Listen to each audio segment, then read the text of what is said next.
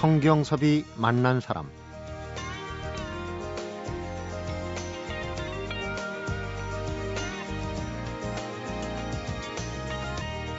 배워서 얻은 지식을 학식이라고 그러고요. 보고 들어서 깨달은 지식을 견문이라고 그러는데 학식과 견문 이 두 가지가 꼭 필요할 때가 있죠. 바로 앞을 내다보고자 할 때 선견지명이 필요한 때인데 이런 선견지명으로 출판계에서 30년을 보내고 수많은 베스트셀러를 만들어낸 한 출판이니 책의 세계가 달라지고 있다 이렇게 말합니다. 성경섭이 만난 사람 오늘은 인터넷과 모바일로 이어지는 디지털 혁명이 책의 세계를 어떻게 바꾸게 될지를 예견하는 한국 출판 마케팅 연구소의 한기호 소장을 만나봅니다.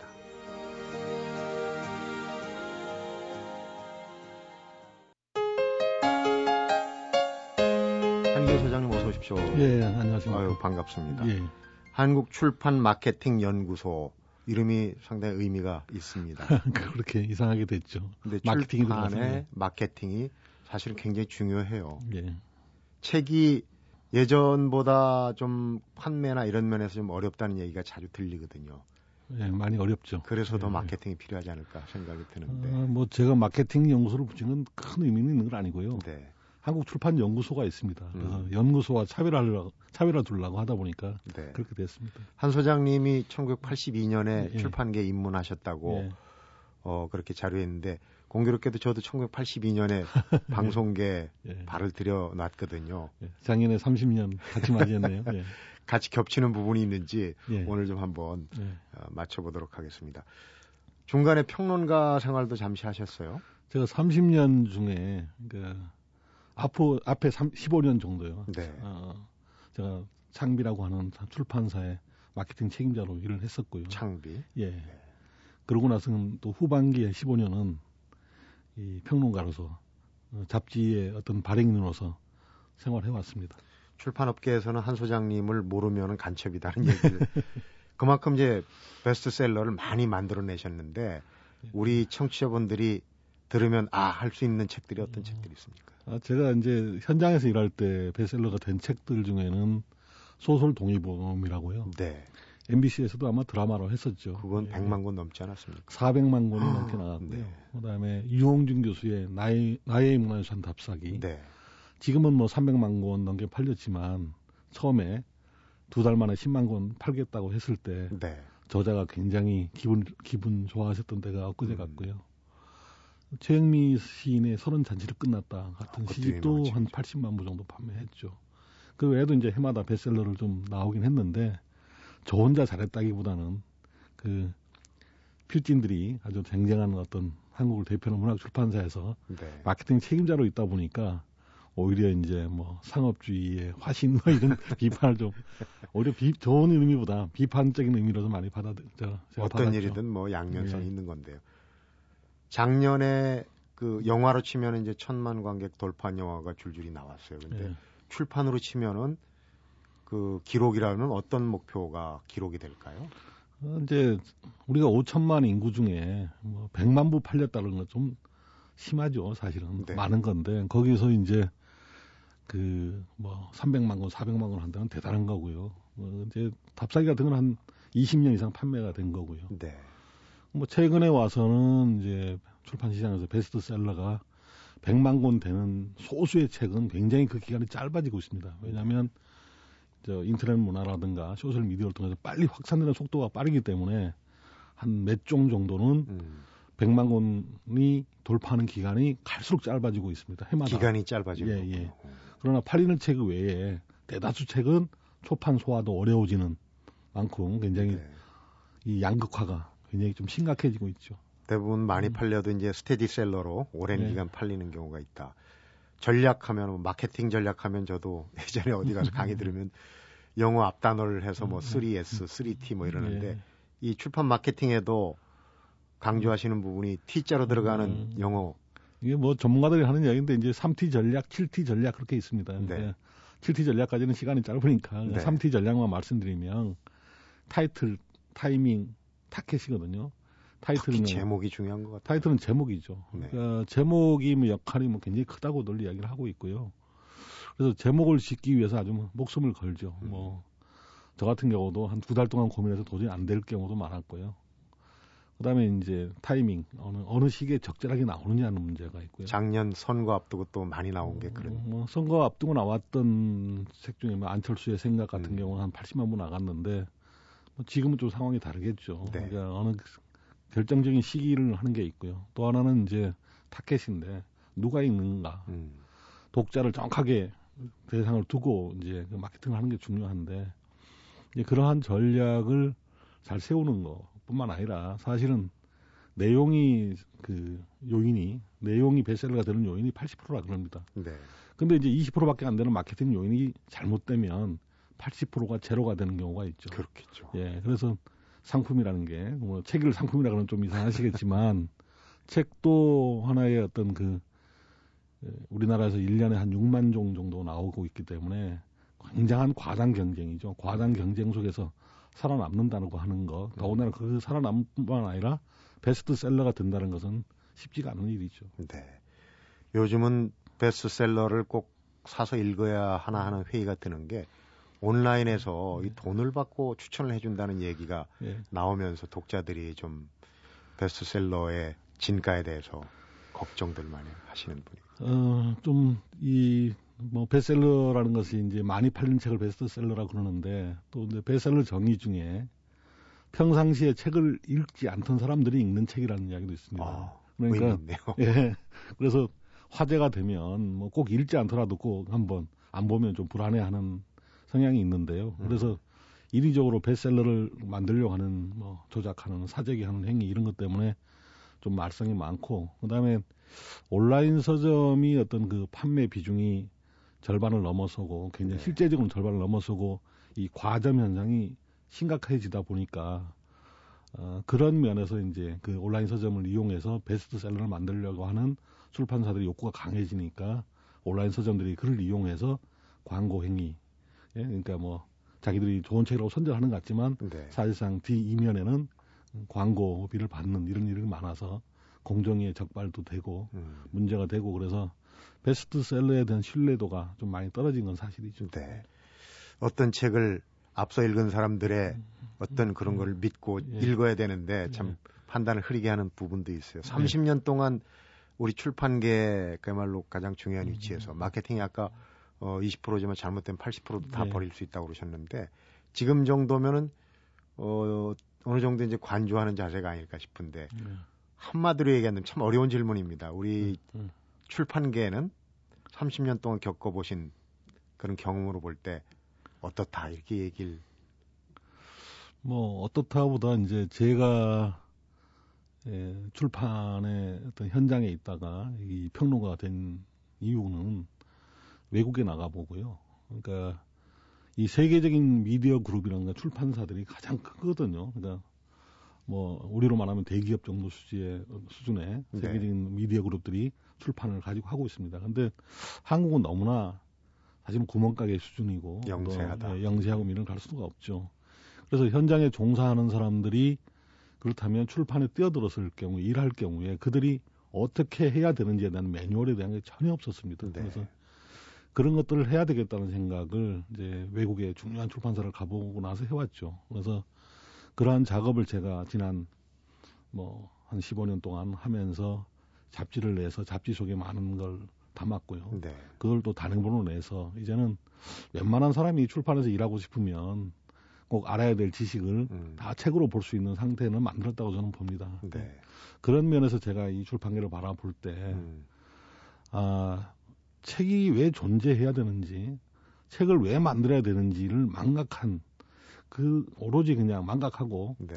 그냥 살아남기에 급급한, 먹고 살아야 된다는 급급한 이런 모습만 보는 게 저로서는 좀 안타깝습니다. 어떤 면에서는 이상지향적이었던 사람이었는데요. 그러니까 저도 지금은 오히려 현장에 가서 또 다시 그 베스트셀러를 만드는데 좀 뛰어다니고 뭐 이러고 네. 싶은 마음이 저라고 없겠습니까? 그러나 그것보다 더 중요한 게 책이라는 것은 때로는 한 권 자체가 책 한 권 자체가 학교 하나를 세우는 것이라고 말한 분이 계시거든요. 네. 그러니까 도산 안창호 선생이 옛날에 말씀하셨는데 그만큼 중요한 책이 필요하죠. 그래서 소중한 책이 1년에 6만 권 중에 적어도 뭐 한 100여 권만 나와줘도 음. 굉장히 중요하다고 보는데 그러한 책을 점점점 찾아보기 어렵다고 하는 거. 또 뭐 작년 연말에도 제가 많이 바빴는데요. 여러 가지 이제 선정, 심사 이렇게 가다 보면 올해의 책, 올해에서 진짜 중요한 책 고르다 보면 너무 그걸 고르기 어렵다는 거. 네. 네, 이런 면에서 좀 많이 안타깝죠. 네. 그런저런 차원에서 우리 한 소장님이 키워드로 얘기하시는 게 이제 새로운 책이라는 그런 개념인데 네. 그 얘기를 오늘 풀어볼 주제로 삼고 잠시 후에 네. 얘기를 계속 풀어보도록 하겠습니다. 성경섭이 만난 사람 오늘은 한국출판마케팅연구소의 한기호 소장을 만나보고 있습니다.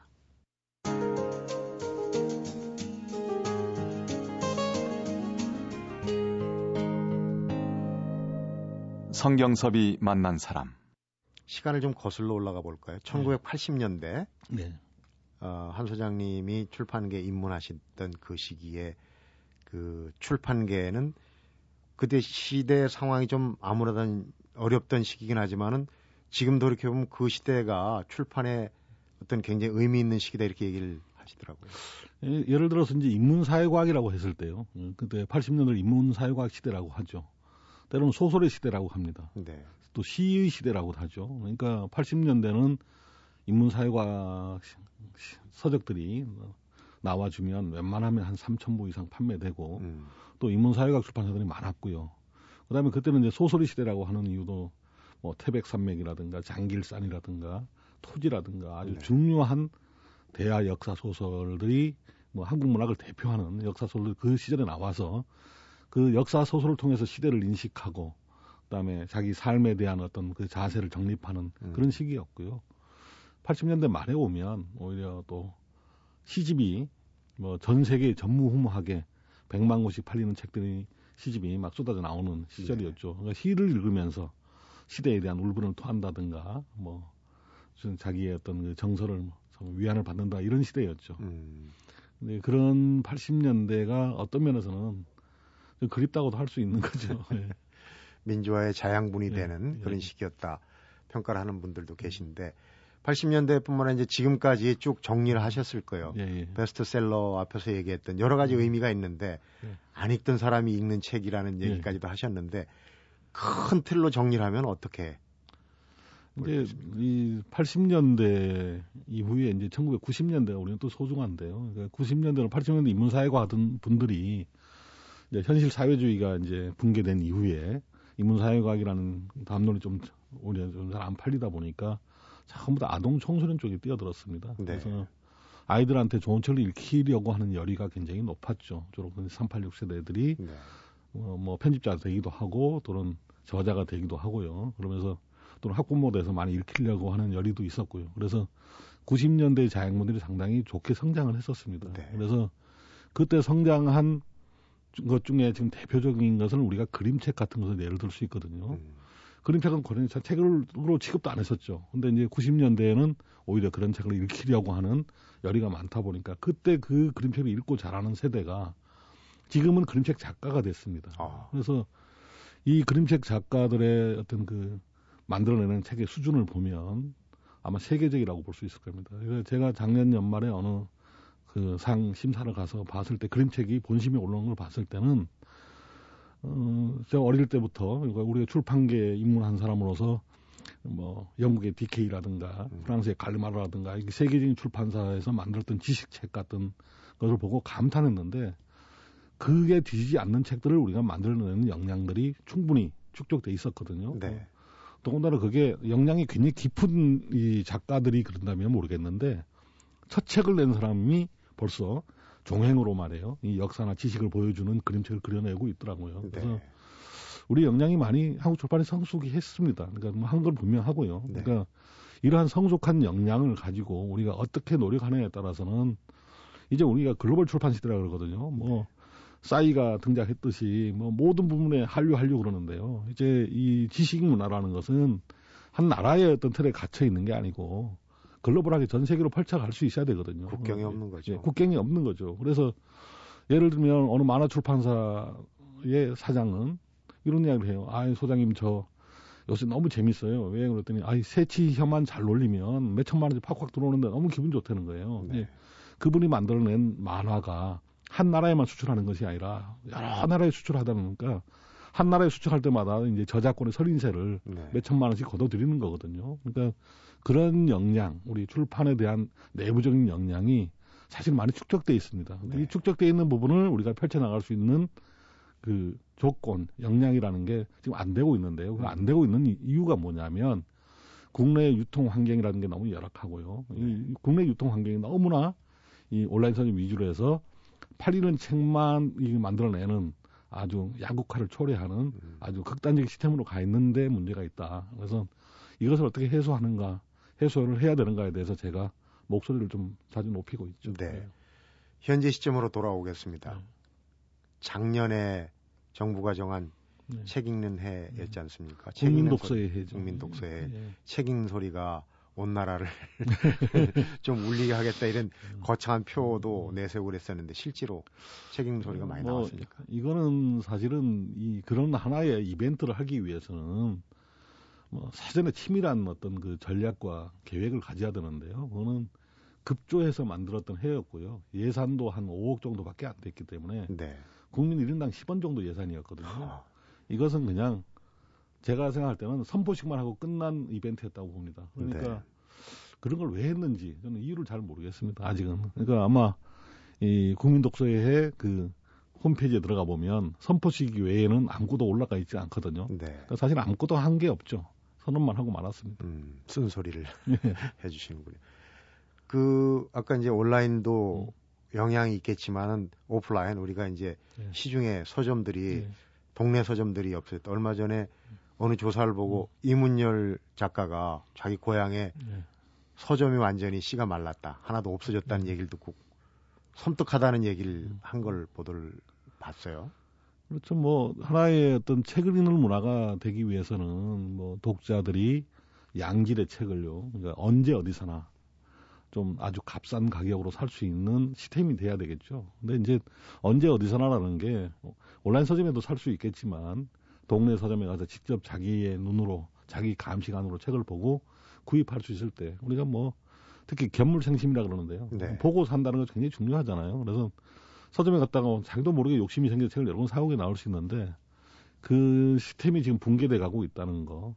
한 지역에 서점이 하나도 없다는 건좀 음. 문제죠. 뭐 서울시만 해도 마찬가지예요. 그건 이문열 선생님의 어떤 고향은 시골이지만 서울 시내만 해도 서점이 하나도 없는 동이 상당히 한 3분의 1 정도 될 겁니다. 예, 이렇게 이렇게 극단적으로 이렇게 저 서점이 사라지고 있는 부분은 좀 안타까운 거죠. 네. 그거를 좀 이 다시 되돌리시기 위한 turning point가 좀 필요한데요.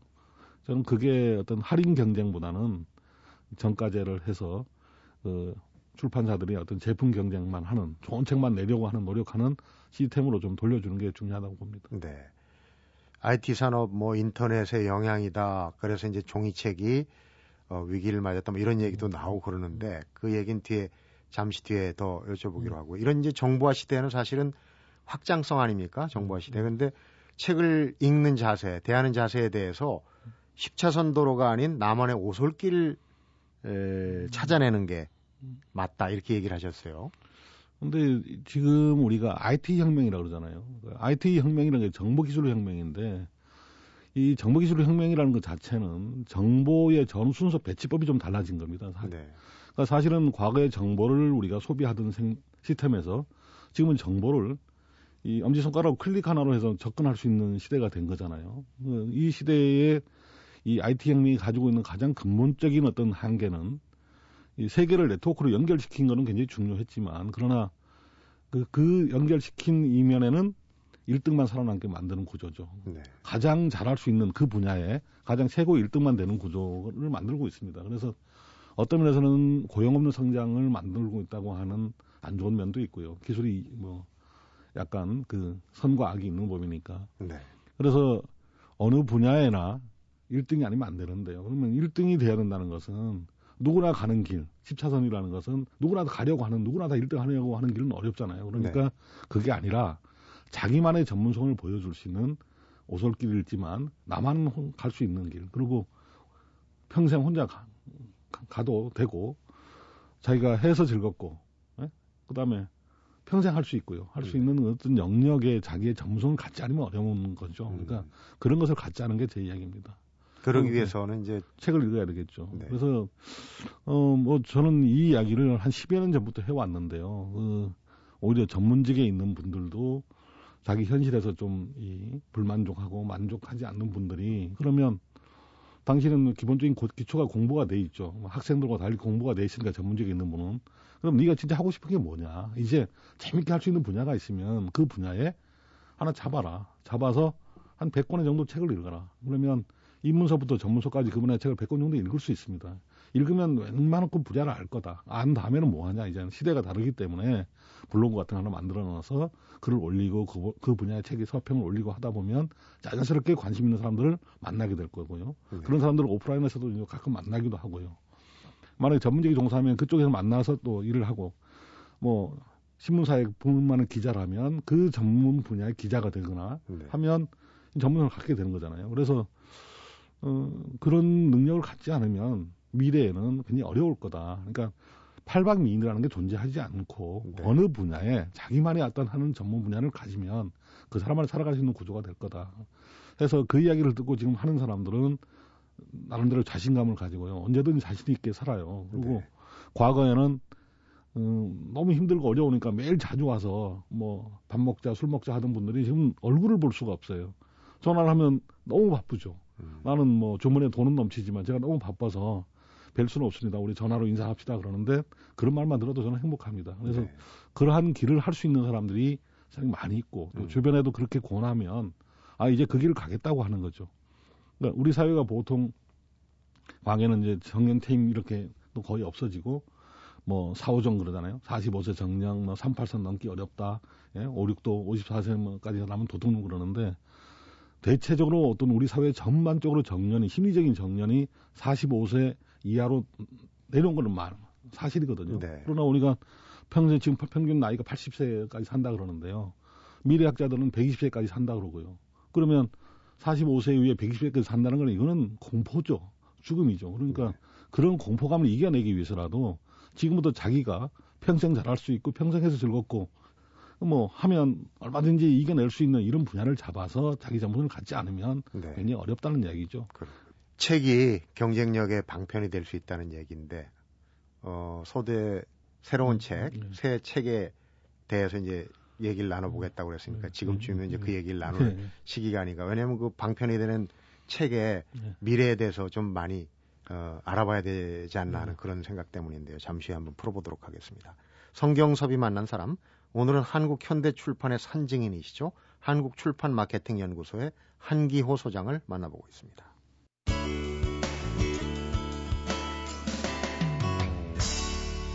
성경섭이 만난 사람. 종이책이 사라질까요? 아, 그건 뭐 2000년 때 2000년에도요. 그 10년 뒤에 종이책이 사라진다고 뭐 방송 어느 방송에서 나왔는데 제가 저도 출연했었습니다. 네. 여전히 지금 우리 한국 사회에서는 종이책과 전자책이 동시에 출간되었을 때이 네. 전자책이 차지하는 비중이 1% 내에서 2% 정도밖에 안 됩니다. 아직까지요. 그리고 언론에서는 난리를 치고 있지만 그리고 이제 과도한 성묘사가 나오는 책이라든가 이런 것은 뭐 25% 30% 음. 지금 가고 있는 거죠. 그래서 어 전자책으로 완전히 가버릴 책들도 있고요. 그러니까 뭐 우리가 웹이라고 하는 것도 있고 또 이제 애플리케이션 앱이라 있는데 웹이나 앱으로 가버릴 게 있죠. 근데 이런 것들은 저는 과거에 구태여 책으로 만들 필요가 없던 것이라고 봅니다. 네. 왜냐하면 과거는 책이 다 제왕이었잖아요. 모든 걸 책으로 통했기 때문에 너나 없이 책을 만들었는데 이제는 구태여 책으로 만들지 않고 그런 곳에 소비될 수 있는 것을 전부 다 가고 있는 거죠. 네. 뭐 예를 들면 사전 같은 경우는 웹으로 다 갔고요. 근데 앱으로 갈 수 있는 거는 이제 어학 교재 같은 거 지금 앱으로 가죠. 음. 어, 종이 책만 보는 게 아니라 귀로 듣고 눈으로 보고 예? 그 할 수 있는 공부가 쉽잖아요. 어학 네. 같은 경우는 그렇게 갈 수밖에 없는 거죠. 음. 그리고 이 자기개발사 같은 경우도 뭐 도표로 만들다든가 간단하게 어떤 눈으로 보면서 정확하게 인식할 수 있는 것은 전부 다 앱으로 가버릴 겁니다. 그래서 네. 어떤 면에서는 이제 그러면 종이책의 영역이 줄어들 거라고 보는데 오히려 그렇지도 않죠. 왜냐하면 종이책은 우리가 이제 뭐 우리가 아날로그라고 하는 건데 아날로그 종이책은 디지털과의 차별화되는 어떤 모습을 보이면서 자기 영역을 새롭게 넓혀갈 거라고 보는 거죠. 네. 그 넓혀가는 책을 저는 이제 새로운 책이라고 보는 거고 음. 이거는 이제 단순히 과거처럼 뭐 무조건 정보도 다 책에 담았는데요. 정보 중심의 책이 아니라 이제는 책 자체가 어떤 의미를 갖는 음. 예? 어떤 수준이 좀 달라지겠죠. 그래서 그래서 이거는 글을 쓰는 방식도 달라져야 되고 만드는 방식도 달라져야 되고요. 그런 새로운 책의 시대가 올 것이라고 보고 그런 책의 시대가 이제 저는 겨우 시작되었다라고 보는 거죠. 네. 왜냐하면 우리가 윈도우 95가 된 것이 1995년이거든요. 그래서 IT 혁명이 우리가 정착된 게 이제 17년에 불과합니다. 뭐 종이책의 역사가 500년이었는데요. 17년이라는 건 이제 겨우 출발점에 서 있는 거라고 봐야 되겠죠. 이런 변화가 앞으로 많은 변화가 있을 겁니다. 네. 뭐, 독서 방식의 변화도 상대적으로 예. 있어야 되지 않나 하는 독서 방식이 아니라 이제 저는 이제 결국은 우리가 아까 디지털 혁명이라고 하는 게 결국 IT 혁명인데요. IT 혁명이 가져온 어떤 책 세계의 변화는 제가 이제 3대 혁명이라고 그러거든요. 네. 그러니까 그 하나는 읽기의 혁명이고 하나는 두 번째는 쓰기의 혁명이고 세 번째는 텍스트 또는 물질성의 혁명이라고 그럽니다. 그러니까 우리가 읽는 방식은 과거에는 뭐가 궁금한 게 있으면 도서관으로 달려가거나 대형서점으로 달려가거나 아니면 그 분야에 잘 아는 사람의 어떤 의견을 듣거나 했는데요. 이제는 모든 사람들이 검색이라고 하는 걸 통해서 얼마든지 하죠. 전에는 컴퓨터로 했지만 이제 컴퓨터로 할 필요도 없잖아요. 손 안에 있는 컴퓨터. 네. 우리가 스마트폰, 스마트패드, 곧 스마트 TV까지 나오죠. 그러니까 일종의 스마트 기기를 이용하는 호모 스마트쿠스라고 하는 새로운 인종이 나왔습니다. 이건 우리는 다 온- 모든 인종이거든요. 스마트폰이 이미 3천만 대고 이 3천만 대를 갖고 있는 사람이라면 거의 다 갖고 있다고 봐야 되는데 그들이 필요한 정보를 항상 우리가 검색을 통해서 해소한다는 게 굉장히 중요한 거고요. 쓰는 방식도 손으로 쓰거나 자판을 두들거나 했는데 이제는 모두가 엄지손가락을 누르고 있습니다. 네. 너나 없이 누르기 있죠. 이 누르는 쓰기의 방식이 이 텍스트의 질을 바꿀 거라고 저는 보고 있습니다. 또 하나는 이제는 우리가 정보를 이 생산하거나 소비하는 그 정보를 뭐 만들거나 이제 이 소비하는 이 모든 것 또는 이동시키는 모든 거가 주로 스마트 기기로 되고 있죠. 네. 아, 스마트폰, 스마트패드로 하는 거죠. 그래서 이 정보를 이제 종이라고 하는 공, 그 그라운드 장에서 보는 것이 아니라 이제는 이 액정 화면으로 옮겨간다고 하는 것은 또 다른 거거든요. 그래서 이게 특히 이제 스마트 기기가 이 책을 만들어내는 생산자와 소비하는 소비자의 어떤 관계성을 만들어내는 결정적인 열쇠가 되고 있습니다. 그래서 이러한 것들이 변화가 되고 있기 때문에 이제는 앞으로는 어, 읽거나 쓰거나 소비하는 방식이 달라지고 있기 때문에 거기에 따라서 글 자체도 달라져야 되는 거죠. 이미 그렇게 달라지는 책이 아니면 글이 아니면 이미 독자로부터 외면받는 시대가 왔고요. 네. 그래서 그 외면받지 않고 이제 살아남을 수 있는 책이 뭔가라는 이야기를 제가 뭐 지난 한 12년 동안 계속 줄기차게 뭐 글을 쓰고 이야기를 해왔고 이제 그걸 정리해서 이번에 새로운 책의 시대라는 책으로 낸 겁니다. 그렇군요. 예. 자, 이제 좀 먼 미래까지도 얘기했는데 다시 현재로 돌아오겠습니다. 2013년 올해 작년에 이제 뭐 힐링, 뭐 치유 음, 이런 게 음. 위주였는데 지금은 또 어떤 시대 상황이 바뀌지 않았습니까? 음. 새로운 정, 정부 출범도 하고 올해 주류를 이룰 책들 또 읽을, 읽을 만한 책들은 어떤 게 지난 몇 년간 사실은 우리가 self healing이라고는 뭐 자기 치유죠. 이제 뭐 방송에서도 거의 힐링 힐링 분위기잖아요. 네. 뭐 힐링 전도사라고 다들 자칭하고 나서는데 그만큼 어려워졌다는 이야기죠. 그- 그것은 어떤 현실 자체가 사람들한테 어려움을 줬는데 아까 말씀드렸던 것처럼 정보화 사회라는 것이 중산층을 만들어서 모두가 골고루 살게 만드는 것이 아니라 뭔가 능력 있는 사람을 더 잘 살게 만들고 그 없는 사람들은 완전히 어떤 그 생존 자체를 어렵게 만들고 있는 구조라는 네. 거죠. 그러니까 이런 구조기 때문에 힐링의 분위기였는데요. 이제 그것이 그대로 계속 힐링만 하고 살 수는 없을 겁니다. 그래서 올해는 어떤 희망을 찾으려는 노력이 있지 않을까 싶습니다. 그러니까 저는 그런 희망이 과거처럼 거대한 어떤 분야의 희망이 아니라 나만이 찾아낼 수 있는 희망을 찾아내는 분야라고 볼 겁니다. 그러니까 그것은 아까 제가 14선 도로가 아니라 오솔길이라고 했는데 그 오솔길을 찾아가면서 실제로 그 분야에서 제가 할 수 있는 역량이 뭘까라는 거죠. 그래서 그는 거대 담론보다는 조금씩 그 낮춰진 아주 작은 분야의 어떤 담론을 찾아가면서 스스로 뭔가 존재감을 찾아가는 방향으로 뭐 개인들 노력할 것이라고 보고요. 네. 아마 거기에 합당한 책들이 독자들의 선택을 점점 받아가지 않을까 저는 그렇게 생각하고 있습니다. 음, 주로 이제 책을 그 출판해서 마케팅을 하는 부분, 음. 읽히는 그런 역할에 네. 대해서 많이 생각을 하셨을 텐데 독자로서도 또 뒤집어 보면은 어 이런 책 사실 뭐 좋은 책이다 나쁜 책이다 양분할 수는 없지만은 네. 그런 차원에서 어, 좋은 책이다. 읽을 만한 책이다 하는 건 어떤 책이라고 생각을 하시는지. 어, 뭐 제가 뭐 예를 들어 제 자식한테 읽힌다거나 뭐 친구한테 읽힌다 읽힌다 그럴 때는 정확하게 어떤 책을 권해줄 수 있겠어요. 그러나 얼굴도 모르는 사람한테 어떤 책이 좋은 책이라고 알려주는 거는 저는 그거는 하나의 사회적 폭력이라고 봅니다. 그렇기 때문에 개인이 진짜 개인한테 좋은 책은 직접 서점에 가셔가지고 이렇게 조금씩 서물이라도 넘기고 차례라도 넘기다 보면 자기도 모르게 끌리는 책이 있습니다. 네. 그런 끌리는 책부터 받아 저 먼저 보시는 게 가장 바람직한 방향이라고 봅니다. 그렇게 책을 한 권씩 읽다 보면 힐타레처럼 계속 얽히게 돼 있어요. 왜냐하면 네. 책이 책을 또 소개하게 돼 있거든요. 그래서 그 부, 분야로 찾아가다 보면 자기도 모르게 한 분야에 뭐가 얽히게 되는 거죠.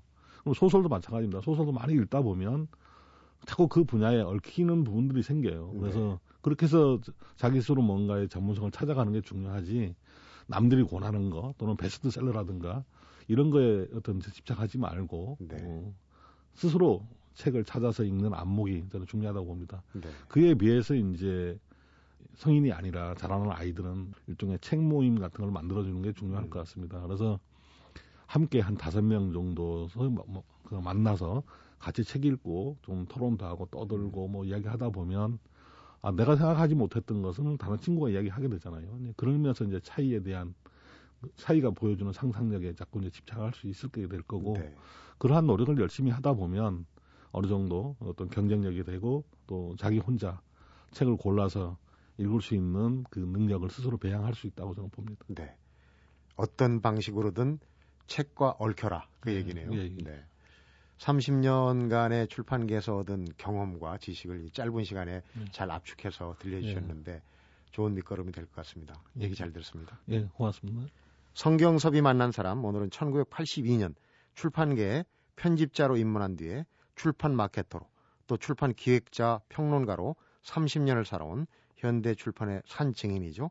한국 출판 마케팅 연구소의 한기호 소장을 만나봤습니다. 어떤 분야든 입문서를 포함해서 100권만 읽으면 전문가가 됩니다. 일주일에 한 권씩 2년이면 100권을 읽을 수 있습니다. 한기호 소장 얘긴데요. 사회에 발을 내딛기 전에 딱 2년만 내가 나에게 투자하는 이런 시간을 갖게 해보는 건 어떨지. 물론 지금 무슨 일을 하시든지 늦지는 않았다는 생각도 들고요. 일주일에 책 한 권씩 2년 동안 100권. 이 말을 오늘부터 가슴에 표어처럼 새겨보면 어떨까 하는 생각입니다. 성경섭이 만난 사람 오늘은 여기서 인사드리겠습니다.